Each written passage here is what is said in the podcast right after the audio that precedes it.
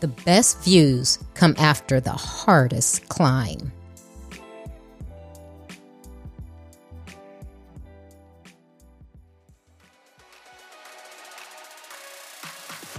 Welcome to Trina Talk. This is the podcast where guests share their stories of pursuing their passions, living a fulfilled life, and empowering others. Each week, I talk with inspiring leaders, business owners, and people with amazing stories from around the world in unscripted conversations as they share their successes and failures. This podcast is all about empowering you to keep striving in your personal and professional life. I am your host, Trina L. Martin. Welcome to episode 133. The topic of this week's episode is Find Your Everest. And this episode is one of my favorite guests from the archives. So sit back and enjoy. My guest this week is Belinda Jane Dolan. Belinda Jane is the CEO of Clarity Group and the co founder of the 1 Million and One Project, whose goal is to positively impact the lives of 1 million and one people globally. The Clarity Group is a leadership and peak performance company. She started the company as a legacy after losing her mom to breast cancer. She now speaks across the globe, helping others to find and climb their own Everest and know that anything is possible. Belinda Jane was born with a disability and told she would never walk, but she decided as soon as she could, she would defy the doctors and do the biggest physical challenges she could. She has committed to climbing seven highest summits on each continent. She has already climbed three of the seven and plans on climbing Everest in 2020. Hello, Belinda. Good morning. How are you? Good morning, good morning, Trina. I am absolutely remarkable today. What a beautiful day, and thank you for having me on the show. Well, thank you for coming on, and um, good morning because you are in Australia now. I most certainly am. I'm in the most beautiful part of Australia. It's called um, the Sunshine State, and that's Queensland. So the eastern seaboard of um, sunny, beautiful Queensland. Okay, wow. So Australia is on my bucket list of places to go. So when I am ready, I am going to contact you and you're going to have to tell me all the places to go because I heard it's amazing and I am I, I just I have to get there on my short to-do list. and we have to have you here. We welcome all the good people here all the amazing people like yourself, full of energy and abundance. You, are all welcome. The doors are definitely open. And um, when you are ready, 100%, um, you will love. Now, I'm going to first of all say that you have to visit Queensland. Okay, I'm going to write that down. Gold Coast or the the Sunshine Coast, and we'll have to go and have lunch somewhere very, very beautiful. Um, just such a, a, beautiful, happy, bright place to be as well, Queensland. So, um, but yeah, then I'll send you up to the top end of Queen. Um, NT, Northern Territory, where we used to do a lot of our work with some of the most remote regions in, in the world, in fact. So I'll send you up there and then maybe across to Melbourne and Sydney. My goodness, that's a whole other podcast. We could talk about Australia. Yeah, well, don't worry. I- will have you penciled in. We'll be in contact, definitely. well, I look forward to that. And I'm going to hold you to it.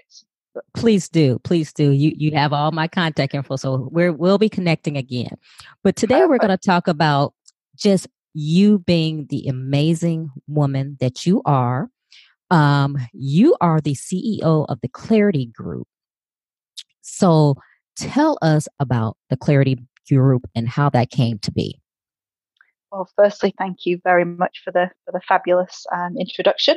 Um, I think, um, in terms of the Clarity Group, we are a leading leadership and peak performance company. So we basically take leaders and teams from take them from good to great, from exceptional to extraordinary. So very, very blessed to, to be the, the CEO and founder of the Clarity Group. Um, it's been a remarkable journey over the last five and a half years. And uh, we've also founded the One Million and One project as well, which um, I founded with Anna Tonkin, who is our director and chief happiness officer. So it's been a roller coaster, a whirlwind, and um, I'm so incredibly blessed to to be able to serve in my role because I do see it as um, a role in which I serve people. You know, that is amazing. And it sounds like you're so happy doing it because I mean, isn't it what is what that's all about is helping others and serving others? Yeah, it absolutely is. And I think one of the, the things, the reason why I think I am so inspired and, and motivated is there's a lot of people in our workforces that are not motivated. You know, the, the research shows it's 58, approximately 58% in, in the US of people, and we're not far behind here in Australia, by the way, those figures, that are not happy at work.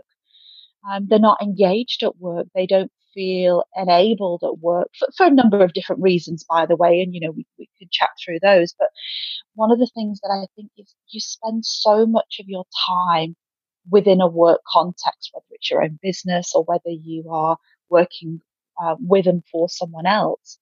So why not make what you do an inspiring place to be?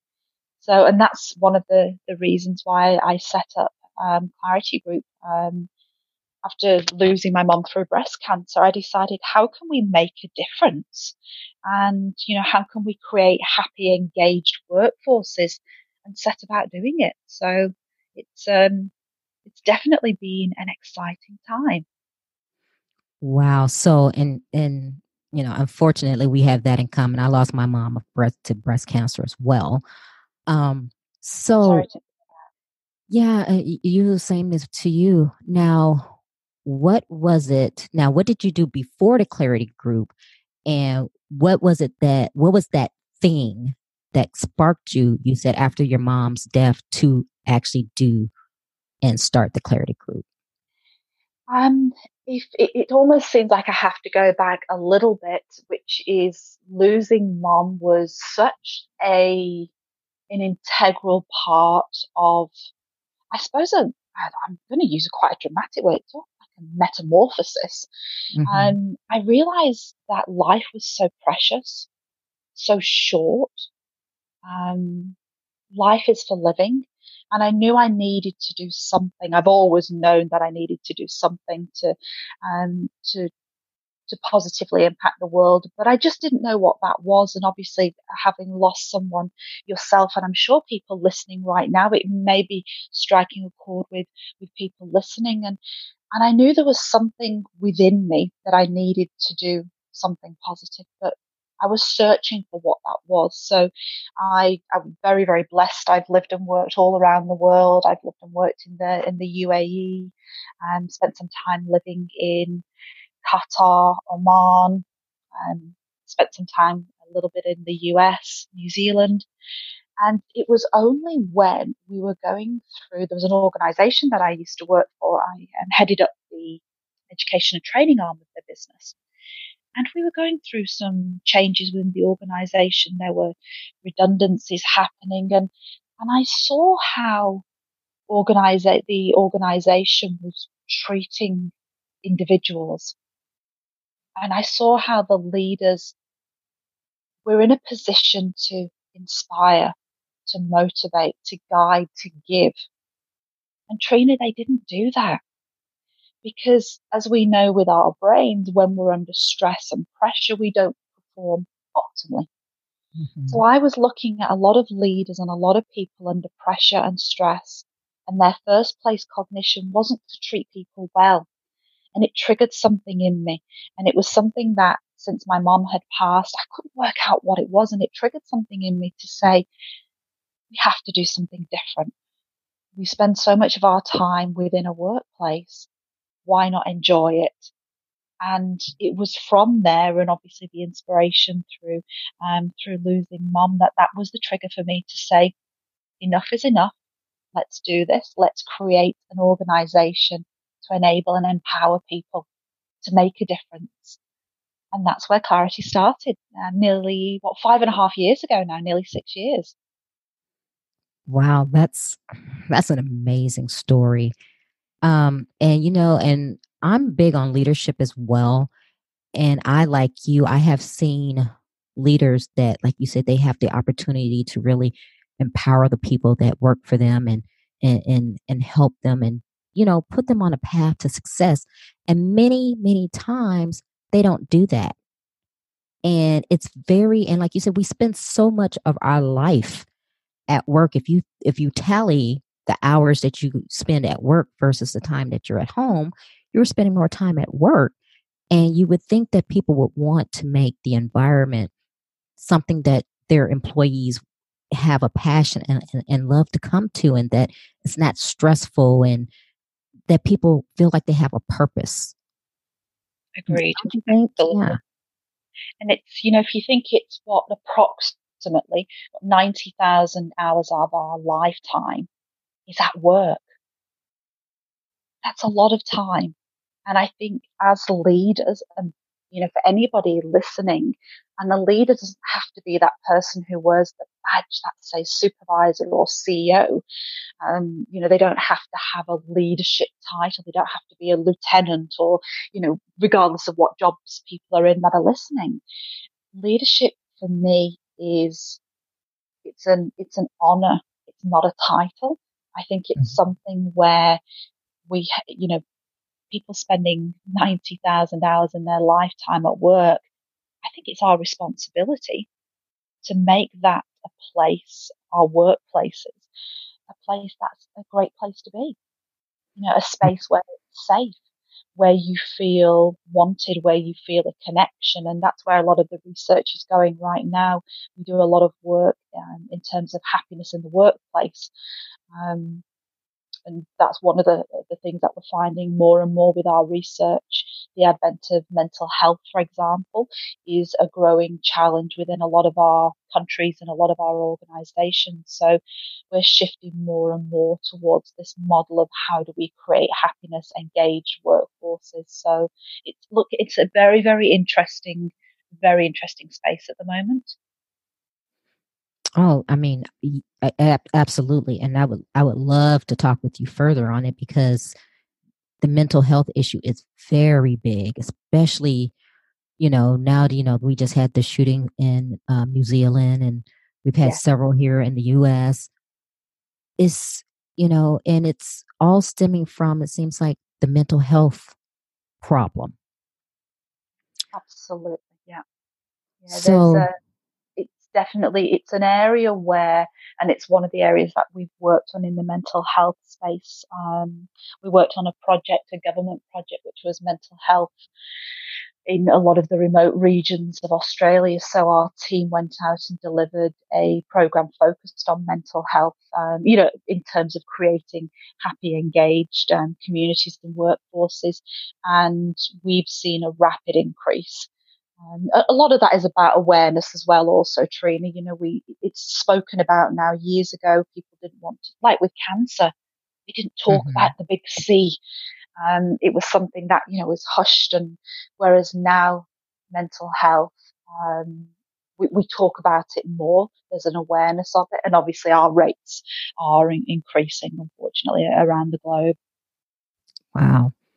So, um, going back to leadership, and it seems like you you recognize what is missing as far as leadership and in the workplace. Tell me how you run your company as far as the difference that you made and how you treat people who work for you and with you. And that's so good that you said with and i think that's incredibly important and it's sometimes the simplest things. So within clarity people work with us. They work alongside us. Nobody works for me or for us. Sometimes, you know, you might get the odd slip of the tongue when you're mm-hmm. talking about a team member, but the reality is they're part of, we call it, we joke and say hashtag clarity family. And it's, um, it was actually one of um, the hashtags by um, Anna, who um, I've been working with now right from pretty much from day one when I set up Clarity. And one of the things that we focused on is as leaders, we have to create that place for people to grow. And in order to do that, you have to realize that as a leader, it's not about you. it's not about you being front and center all of the time. It's about sometimes taking that back seat. We, we, obviously it's, it's our research field as well. So we do a lot about social capital, for example, and prioritizing relationships. And now when I say relationships, I'm talking about any form of relationship. So that could be, for example, across to some of our facilitators that we work with. We really heavily focus on that social capital and prioritizing those. So I'll give you just a, a, brief example. We have a fabulous gentleman coming on board. He's joining us this week, in fact. And yes, we could have done the induction and that would have been great. But we decided to do something a little bit different. And he doesn't know yet, but I'm hoping that this podcast will come out before he's had his induction. So we're going to go and head out to one of the local restaurants. We're going to do the induction there. Simple little thing balloons. So we're going to mm-hmm. have some balloons. We're going to make him feel like he's having an induction party. Now, some people might be listening and say, oh, well, you know, I've got a big organization. I can't do that. And that's absolutely great. Um, I can't necessarily be at every single induction, but the times that I can be there and the times that I can be present, I will be. You know, research has shown that there's a 30% increase in productivity for organizations where they have strong and close relationships with their um, team members. Now, there might be some people listening to that and saying, well, I, I don't want to get too close to people that I work with. Um, you know, and it might be, you know, there's a fear factor there. But being close to someone you work with, you can still have that, you know, enough of a distance so you can still be close, but still have enough of a professional distance um, between you. So I think, you know, I, I just wanted to share that. You know, it's just a, obviously a very, very small way. Um, we have someone who works with us in New Zealand. In fact, um, it's actually my, my sister.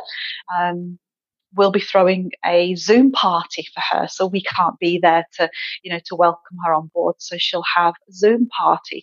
So it's, it's the little things about bringing those people together um, and creating a team that has that internal glue. So you don't have to be there. So I can step out and those glue people, as we call them, they will bind the organization together without necessarily having a leader there. I love that. I really love that concept because it does it it gives a different perspective to your leadership and your company because we both know that usually you start a job and they go, okay, your start date is this date, and you come in and they sit you down at a desk, and then that's it. And half of the people in the office don't even know who you are. Absolutely agreed. Yes.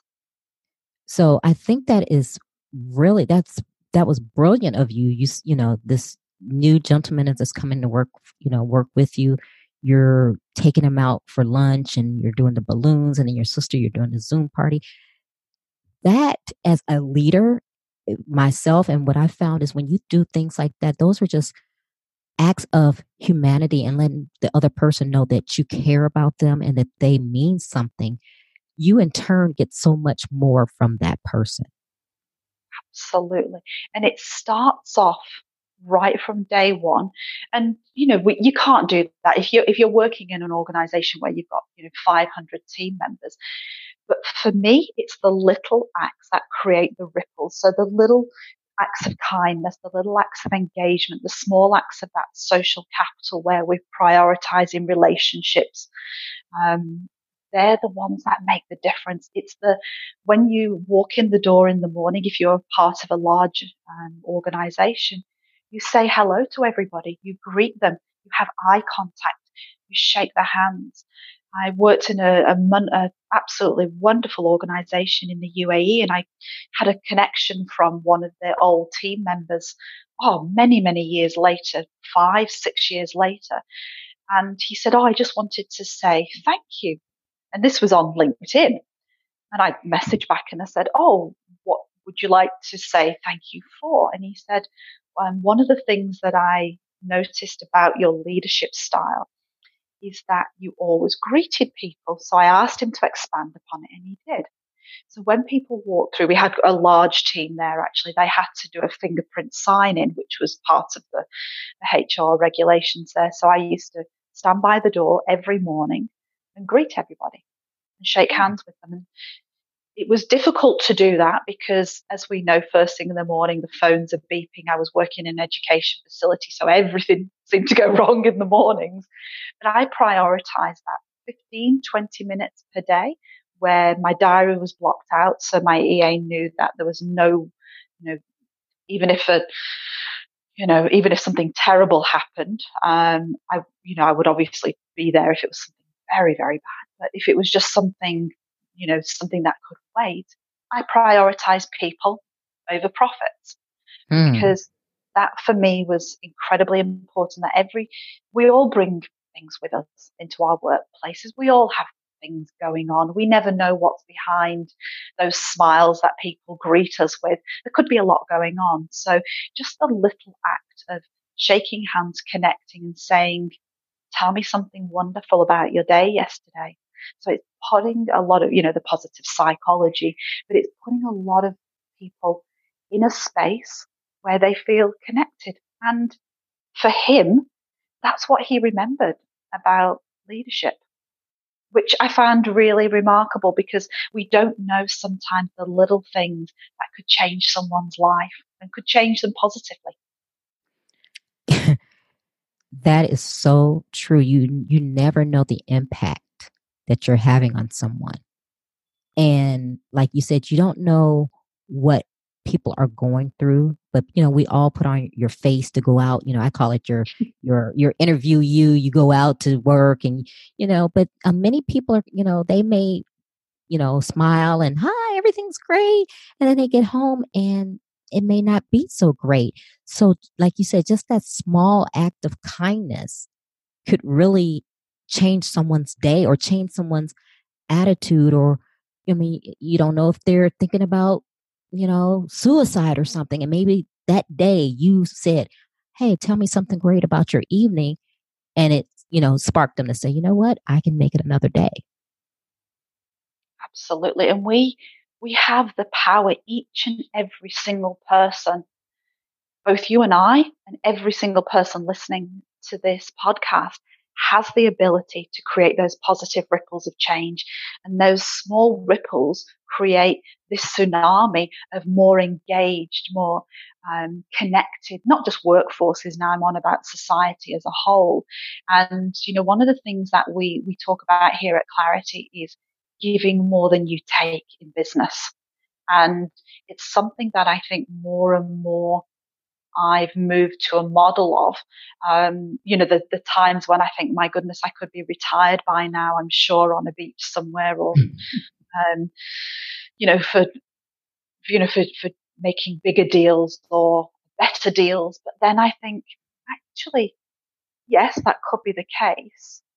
But also as well, we've always given more than we've taken, which is why we do a lot of work um, with our projects with 1 million and one because we realize that giving back yes, we're a business and yes, we've got to make money. Of course we have. Um, but we've also got a huge responsibility to make some positive changes. And we, our mission is to positively impact the lives of 1 million and one people globally.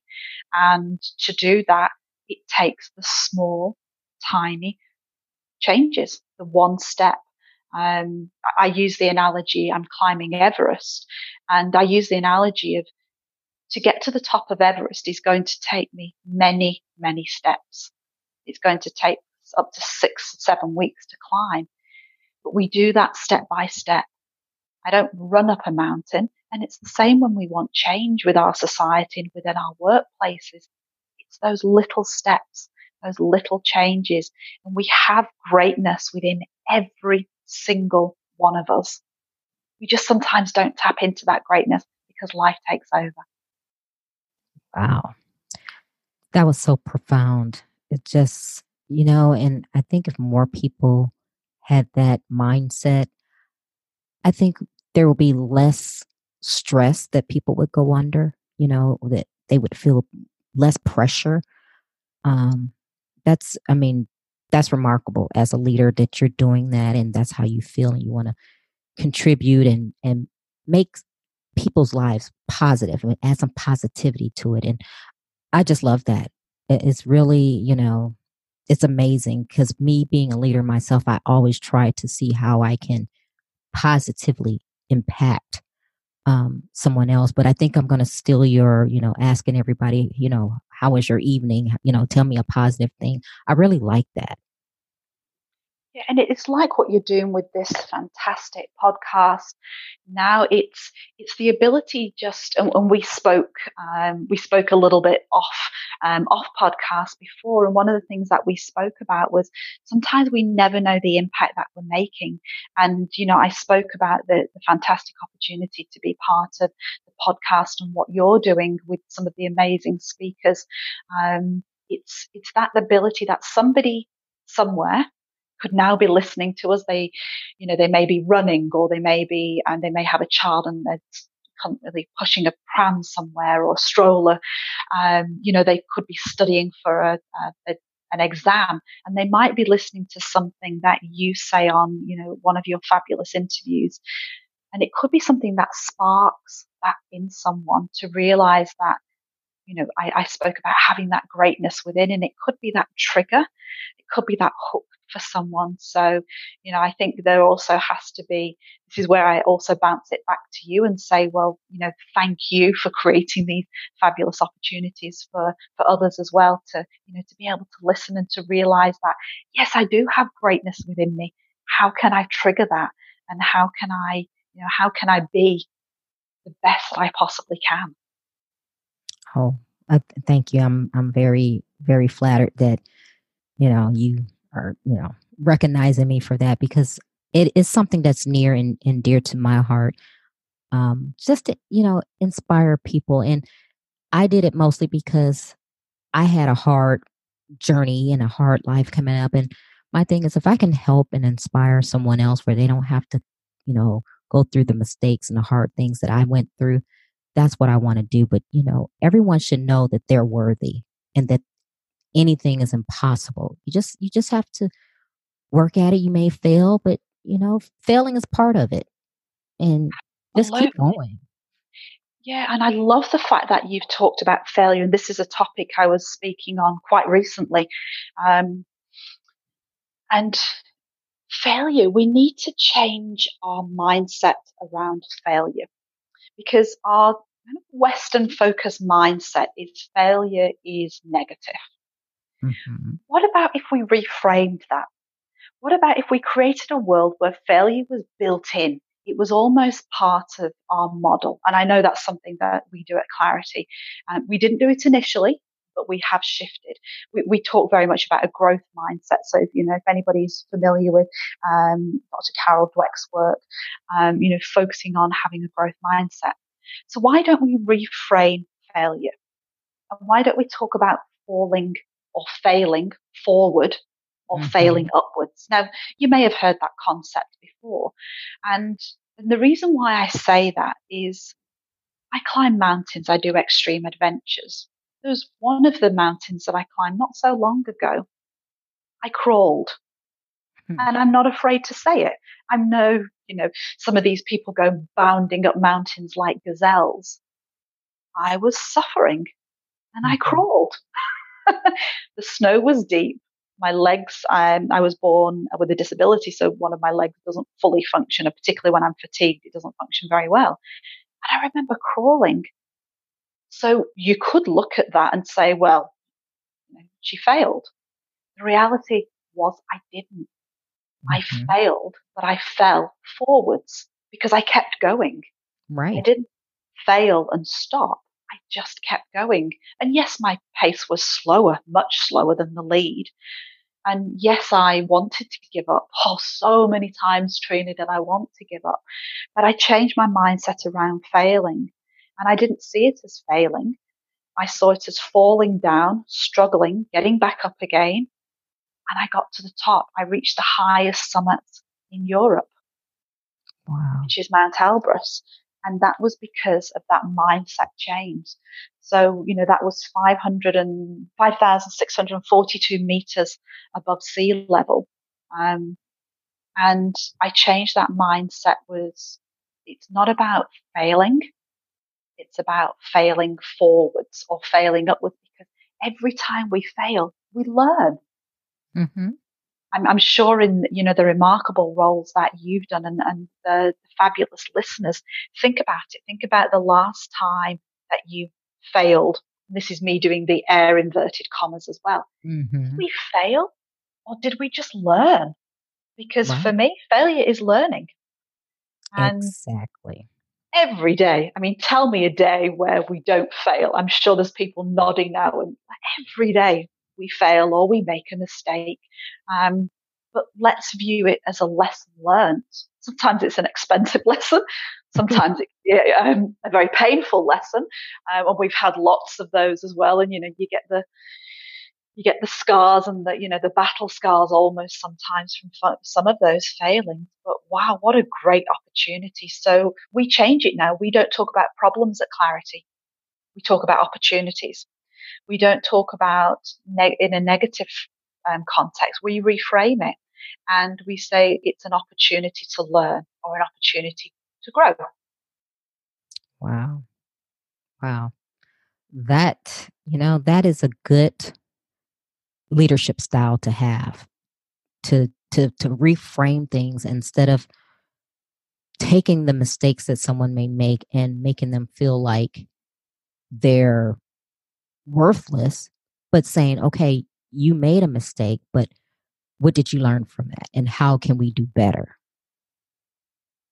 Absolutely. And what an honor to be in a, and look, and you don't necessarily even have to be in a leadership role. It could be as a parent, for example, even in a partnership, you know, it could be with your husband or wife or partner. It could be a family member.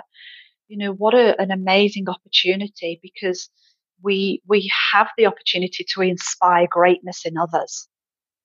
And it could be those little things that when someone makes that mistake or perceived mistake or they fail, actually that gets them stronger. Mm. You know, hmm. every time we fall, every, I mean, how many times does a, a, child or a baby fall before they learn to walk? Hundreds, maybe thousands. Yeah. Um, and I I couldn't walk when I was a baby, so I, there was definitely many many times when I spent uh, time on my bottom. So I failed a lot, but then if you think about the lessons that you learn from that, so yeah, I mean, leadership obviously, but we can apply these lessons to so many other, you know, it might be somebody who's got a teenage child that's um, rebelling or they're going through a, you know, a, a challenging period and they decide that they're going to take the car when they shouldn't or they might stay out longer then they should really be staying out. But what a, and I'm sure that there's parents listening and um, that would most probably say, oh, yeah, sometimes yeah. I don't want them to fail, but you know what? What an opportunity to learn because we've all made those mistakes as well. Oh yes, and honestly, just listening to you, I I feel honored to be speaking with you because you were talking about you know climbing the summit, and you know you were saying, well, I had to crawl. Well, to me, that's not a failure because you completed it, whether you had to go slower, whether you had to crawl you actually completed that. So that right there inspired me because that that just lets me know anything is possible. Like you said, if you put your mind to it, and you know, even though you have some physical challenges, you didn't say, "Oh, well, woe is me," you know, I can't do this. It, you just say, "Oh, no, I, I'm doing this. This is what I set out to do, and this is what I'm going to do." And you completed it, and that's what I think many times we forget there's going to be stumbling blocks along the way. And like you said, yes, we may fail and we may make mistakes, but you got to get up and, and do it another day. Absolutely. Failure is inevitable, it's going to happen. And you have to build in for failure. And I think the more we build that into our lives and realize that that is part of life, when we wake up in the morning, you'll have your morning rituals and habits and routines, which I think are incredibly important um, and what sets you up for the day. Into that, we know that at some point during the day, things are not going to go perfectly. It might be that you're stuck in traffic. Um, somebody might be listening to this right now or listening to the podcast and they're stuck in traffic and they're late for the meeting and then there's a ripple effect. Something may go wrong. It might be ill health and they might lose a contract. Um, a client, for example, in business, um, you know, somebody, a team member may not um, be performing quite as they should. But the reality is we have to change our mindset around that because failure is inevitable. At some mm-hmm. point, it's going to happen. But what's important are the coping strategies. It's what we do when we fall down to get ourselves back up again. That's the secret. And I think mm-hmm. that's where a lot of us, when we fall down, and we get back up again, it's because we've either built the coping strategies or we have been around people that have those coping strategies and we've learned from them. I mean, I'm sure you, you have them yourself, ways of which when things don't go quite right, what do you do? How do you get yourself back on track again before we start that negative spiral of thinking, my goodness, you know, everything's going wrong. Um, you know, we talk about, from a research perspective, we talk about internal locus of control versus external locus of control. So what I mean by that is if something goes wrong and we fail, we can either see that as a or from a learned helplessness perspective. So what I mean by that is that, oh, it's their fault. It's because mm. of them. It's because this didn't work out. And we almost put that control, it's almost like, I suppose we're a victim of mm-hmm. something mm-hmm. or someone else. Now that's an external locus of control. Or we have the internal locus of control where we say, well, actually, there are, there is something I can do about that. I can change that next time or what I would do differently or this is a new coping strategy that I'm putting in place. So I think that's incredibly important as well is let's build that into the conversation. Um, let's build that into our strategies, our success strategies as leaders, as wives, partners, parents, aunties, um, you know, let, let's build that into our conversations and let's build those coping mechanisms and coping strategies in place as part of our habits. So when we fall down, we know exactly what we need to do to get back up again or crawl back up again. wow. Well, getting back to uh, you and your extreme adventures, tell me more about that and how did you get started into that? Just doing all of these extreme things? it's a it's a very interesting story, and I'll I'll keep it a nice short story. Um, I was told I would never walk properly again. I was born with bilateral talipes feet and spent first four five years of my life not walking. I was in calipers. So if anybody wants to have a look at calipers and if you've seen them from the 1970s. Um, giving away my age now, aren't I, Trina? Um, if you see them from the in the 19, the very, very late 1970s, of course. Um, if you have a look at calipers, of these um, boots that they strap around your legs, and you have metal bars in them and metal plates. And mm-hmm. um, so, you know, my my story is an interesting one because it starts like shuffling along on my bottom, on my behind, because I didn't want to stay still. Um, and the doctors really weren't very happy with me because I used to wear down my cast. So you had to put like plaster cast on your legs. Mm-hmm. And I used to wear all those away and I used to wear all my shoes away. And you were only supposed to have like one a year or something. And I ended up going through three or four a year. Um, so I ended up costing the and the health service, I'm sure, far too much money. So my mm-hmm. journey started many, many years ago. And I think born of frustration where I was told I couldn't do things. Um, people from where I lived didn't do those things. We weren't from a privileged background. So it was very much a, oh, you know, it's not really a girl thing or it's mm-hmm. not really something anybody does around here. And I remember thinking, watch me. Nothing spurs me on more than when people say it's impossible or you can't do that. I remember from 15 years of age, I had a picture of Everest. A little picture. I must have cut it out of a magazine or a newspaper. and I put it on what I didn't realize then was like a mini vision board. Mm. Um, it really was just a very, it was a couple of dollar cork board. mm-hmm. um, it was just things that were stuck on it. Now I obviously know it was some kind of vision board, but it wasn't an intentional one. And I remember thinking, I don't know how. We didn't have any money. I had no idea how I was going to get there, but I knew that very, very, from a very young age, we all have this greatness within us.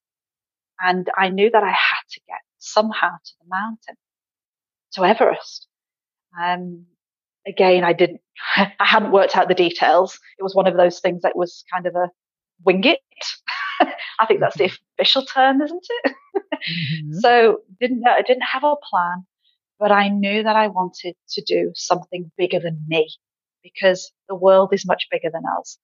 And I set about looking at what I could do and um, the process from going from not being able to walk properly, I then took on every single sport imaginable from the second I could walk properly. Um, and obviously, there's still challenges uh, with the disability. However, I can do most things, and most people never really know. But I decided to choose something. What's the biggest, most audacious dream I could possibly have? And I'm not a, um, I'm not a cold weather person. I don't like the cold weather, in fact it's um, yeah, I'm, I'm almost like a reluctant mountaineer. Maybe that should be my uh, my new nickname. Um, is the reluctant mountaineer. But I don't like the cold. So I remember thinking, what's the biggest, scariest thing I could possibly do? And I chose the seven summits, the seven highest mountains on each continent, and added to that the North and South Pole as well, skiing to the North and South Pole hey, I'll tell you now, there's some some of those details aren't yet worked out, and I'm not sure how many kidneys I'm going to need to sell to to pay for some of those trips. But I figured, why not set your goals so big that they scare you sometimes? They actually scare you because we only have one life. Well, depending upon your religious beliefs, sorry, but um, you know, we have one very precious life. And if you're going to do something, then go all out because anything is possible. If I can do it, then anybody can do it. I'm not from privilege. I'm not superhuman. Um, a couple of people that'll be listening to this will um, will know my nickname's Wonder Woman. we all are Wonder Woman. Every single woman listening to this, and man, Wonder Man as well. We are all Wonder Women and Wonder Men.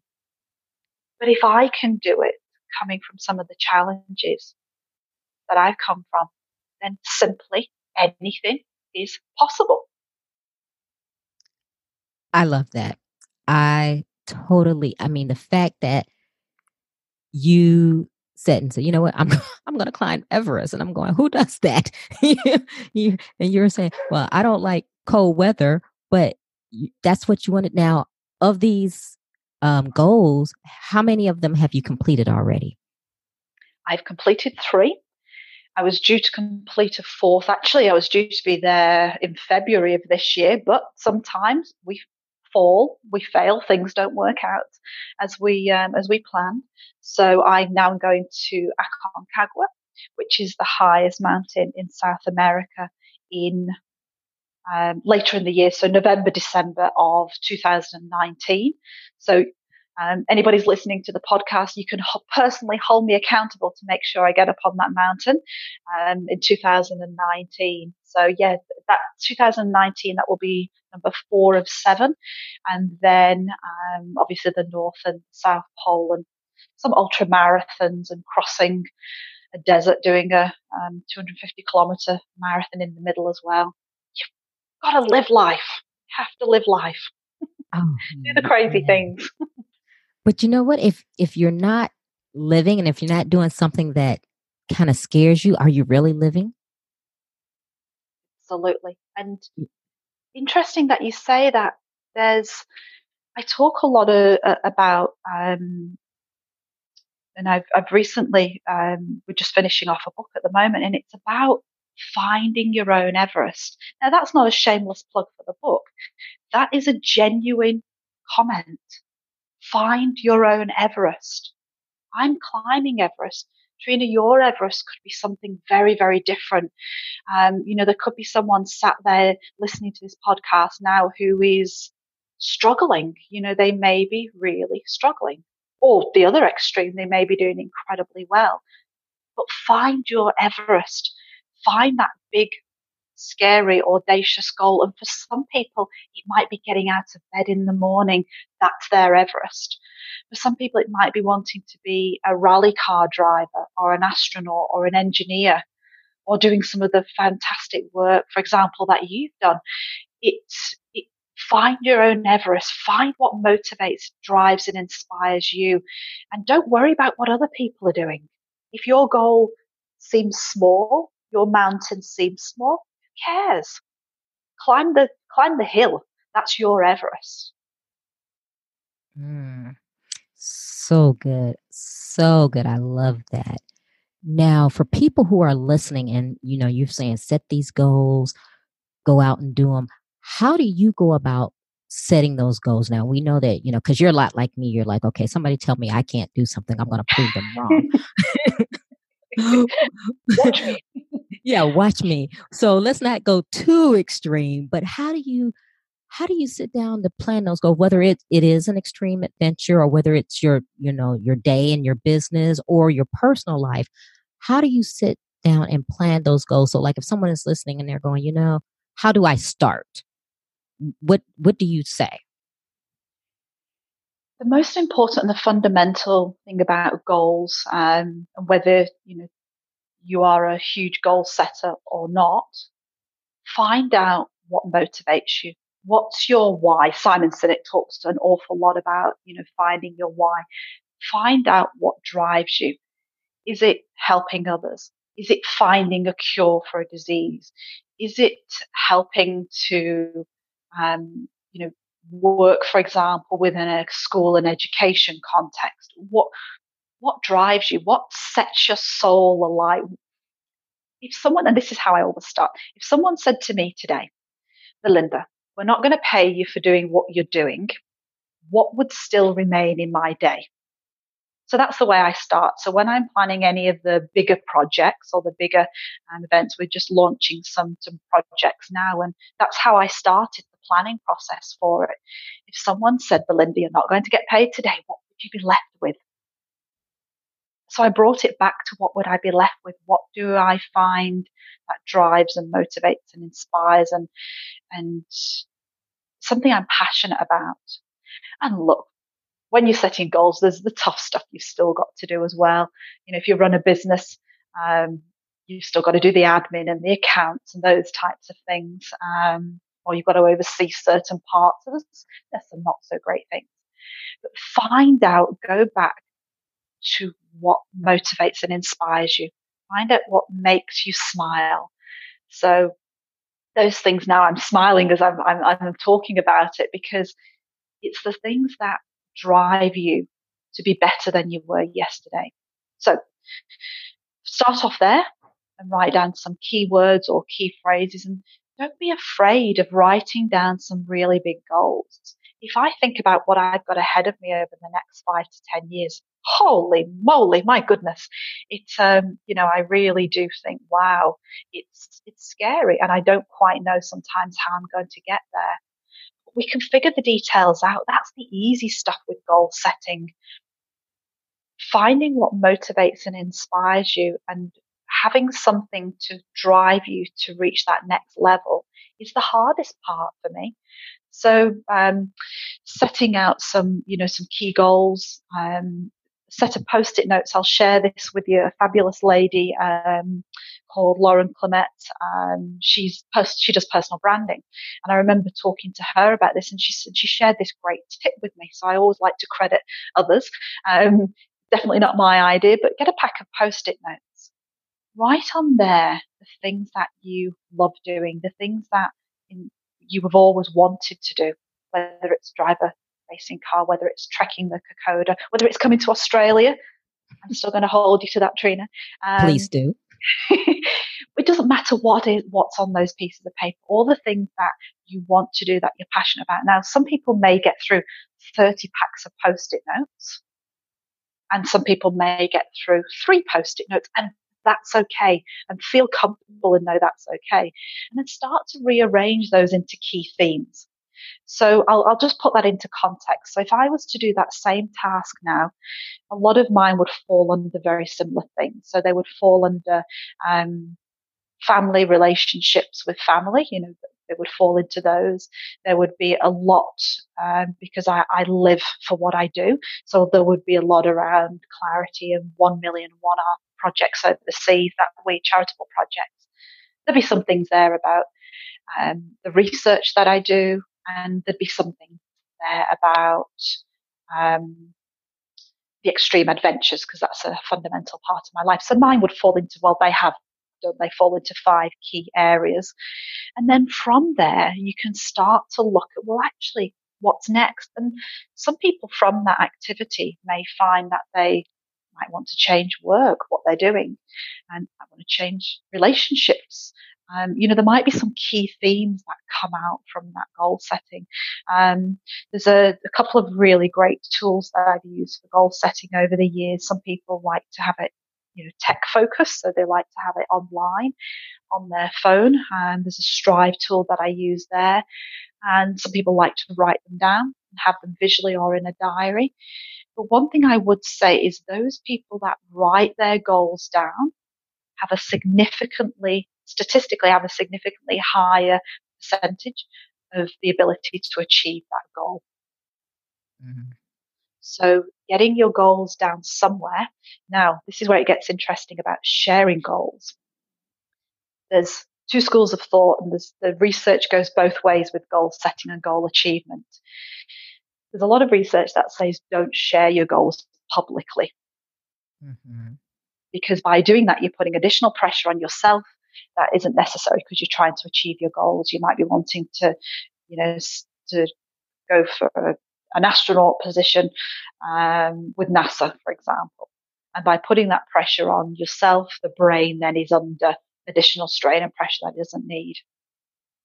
But I say research is great, and as a researcher, I love research. But why not go with what feels right for you? And if you decide to share that goal, share it, share it openly and freely. And if you decide to keep it to yourself, know that's okay too. But one thing I wouldn't compromise on is writing those goals down. So if you're sat listening now and you have a piece of paper near you or a post-it note, or even if it's a something that a, a texter, you might have a child's texter near you, just jot a few goals down right now and it's something that you can come back to a later date.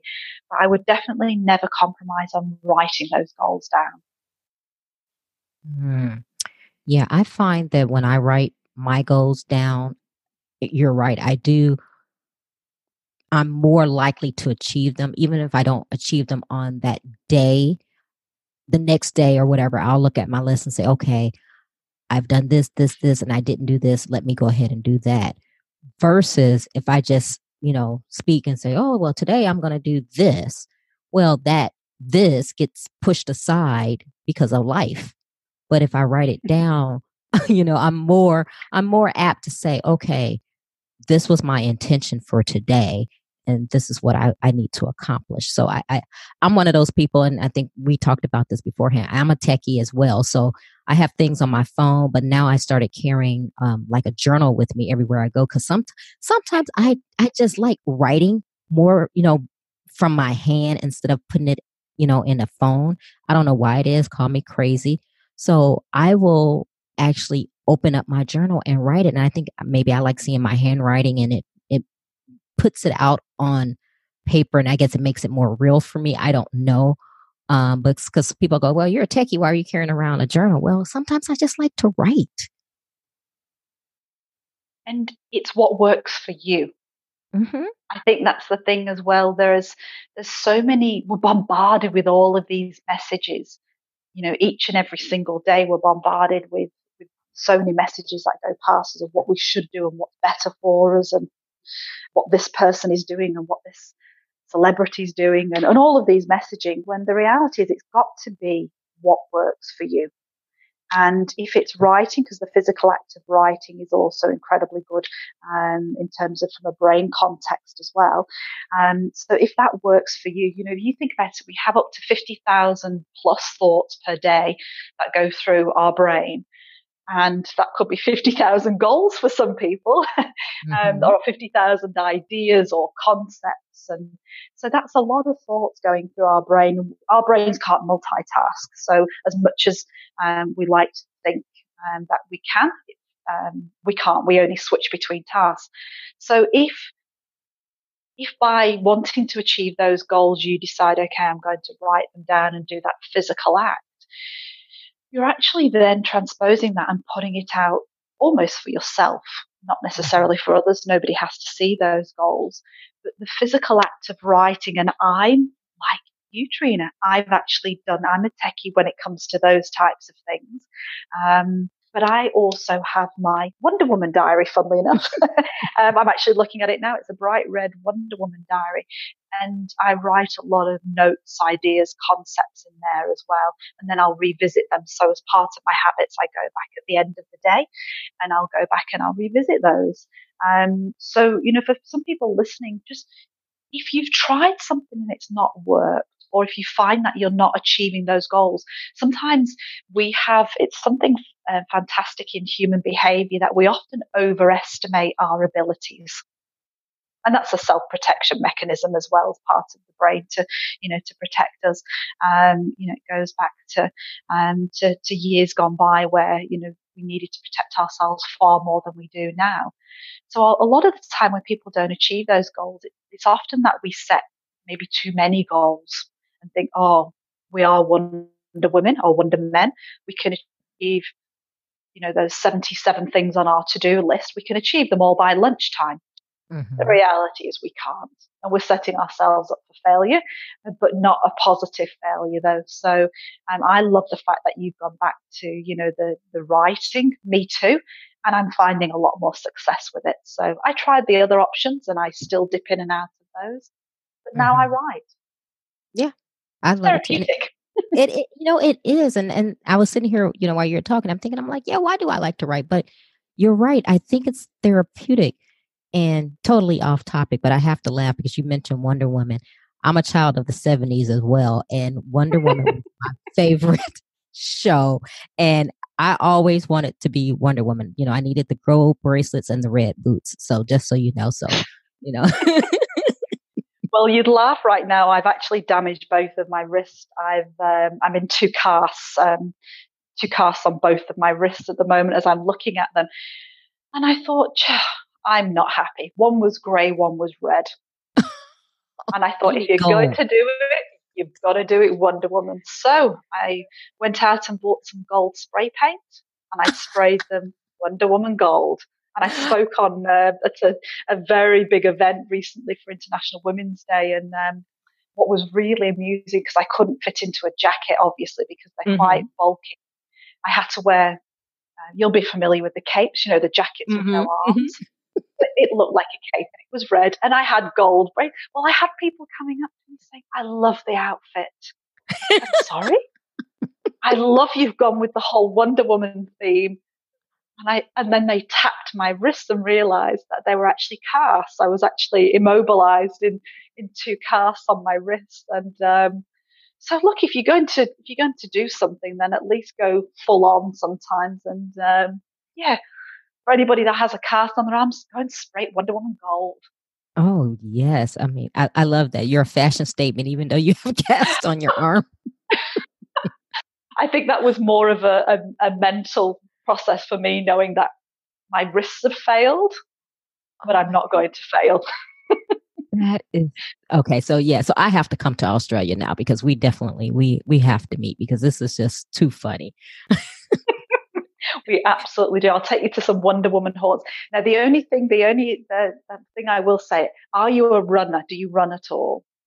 You know, I used to. I don't anymore because I have a bad back and knees, so I don't ah. run anymore well, I was going to say we can walk then because if there's any events on, I run all the events dressed as Wonder Woman. So I would say that if there's an event on whilst you're here, we'll go, we can walk it, we don't have to run it. Um, but there may be a splash of Wonder Woman that we may need to wear. Oh, I'm I'm down for that, and and I walk I walk pretty fast, so um yeah, it, it's it's like a a light jog, but I can walk pretty fast. But I'm I'm down for the Wonder Woman. I am. Most probably your walking will be as fast as my running because I'm no Usain Bolt. I tell you. oh, I can run forever, wind me up, and I'll run forever. But I'm not a sprinter, so I think oh. your pace will most probably be my running pace. Oh, funny. Okay, Belinda, we're going we're gonna have to kind of because we're we're going forever, and I know you're starting your day, and I'm ending mine. But let's okay, let's get into the questions, and um, we're gonna go on from there. So, who or what motivates you? Everything that happens that is not so positive motivates me every single aspect of every day motivates me. I use it as a driving force in everything that I do, particularly the challenges. I love those. Oh, okay. What demotivates you? Mm, good question. I'll be honest, being around people that are not motivated. Very good. Okay. When was a time that something was said or done to hurt you, but it worked for your good? you don't have 16 years worth of conversations that I could have with those. Um, I would say there's been many occasions over the years where things have been said um, that potentially could demotivate, but I've decided to use them to the advantage and know that's a reflection of those individuals, not of me. Oh man, that was amazing. That's good. Um, what is your fear?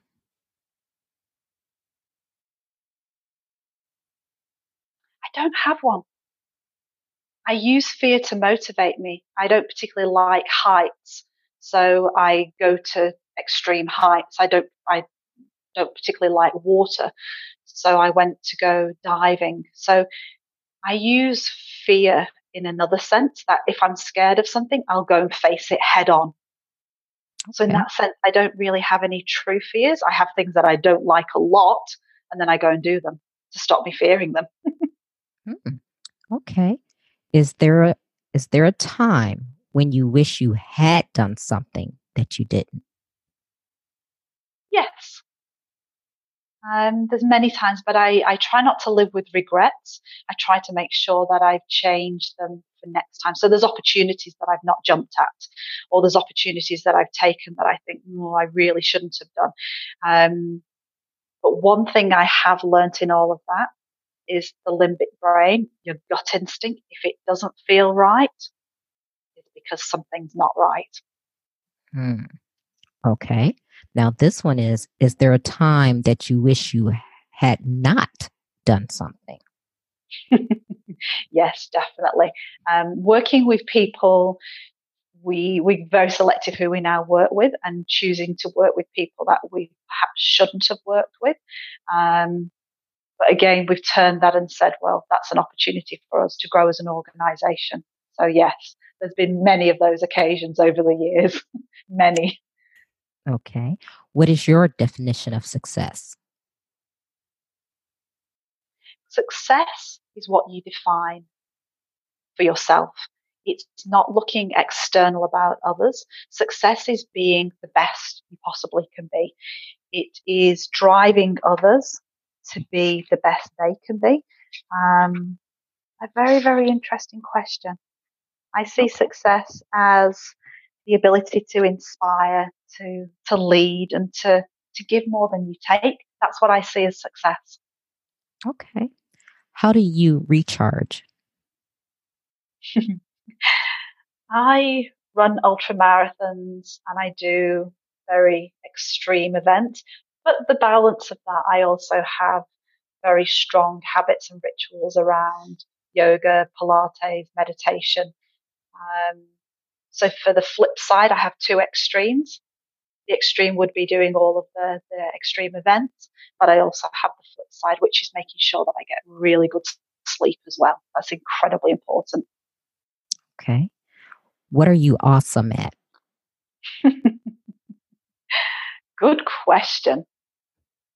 Um, hopefully, inspiring others. I would like to think that I'm awesome at inspiring, motivating others to reach their full potential and to see that they have got greatness within. I hope that's what I'm awesome at. Okay. Okay. So, what legacy do you want to leave? To give more than you take in life, to realize that the world is far greater than you, to look at the privilege that we have to be alive, to be breathing, and to use that privilege for purpose. Um, we use a lot of our profits with purpose. So to give back, to find something or someone that is far beyond you and far beyond outside of your own self and being there for others. I think that's that's the legacy that I would like to leave is knowing that I've given more than I've taken in life. Okay, so we're done with the questions, but what is one motivational takeaway that you would like to leave with the listeners? Go back to the post it notes that we spoke about earlier in the podcast and find your Everest. Almost hit the reset button if you've been having a challenging time or if you want to do more than you did yesterday or you know that there's greatness within, but you just don't know how to trigger it go back to those post it notes. Find what makes you smile. Find if someone said you have no money attached, no monetary value attached to that job or to that activity, and go and find it. So get your pen and your post it notes, or if you're a techie, your phone, and go back and find your Everest. Wow. Okay, Belinda, tell the listeners where they can connect with you. Oh, of course, I would love to connect. Um, they can connect um, through our website, claritygroup.com, and we're clarity with an I, not a Y, because we're special at the end. Um, LinkedIn, and also Facebook, Instagram, uh, Belinda Jane Wonder Woman. Yeah, connect, reach out, say hi. Um, you know, there's no borders these days to connection with people, and connections cost nothing. Um, they're interactions between people, and hopefully we can all inspire each and every one of us, you know, to find that greatness within. So please do connect and reach out. We would love to hear from your listeners.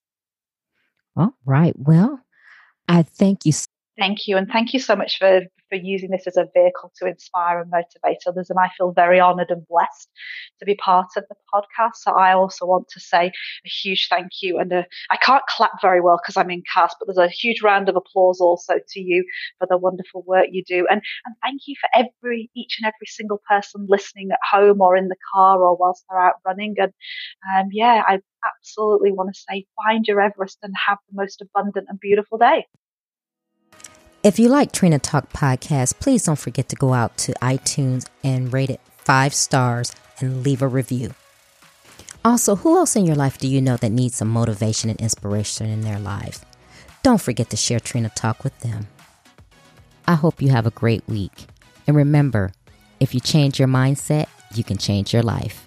Keep striving because success is a journey, not a destination.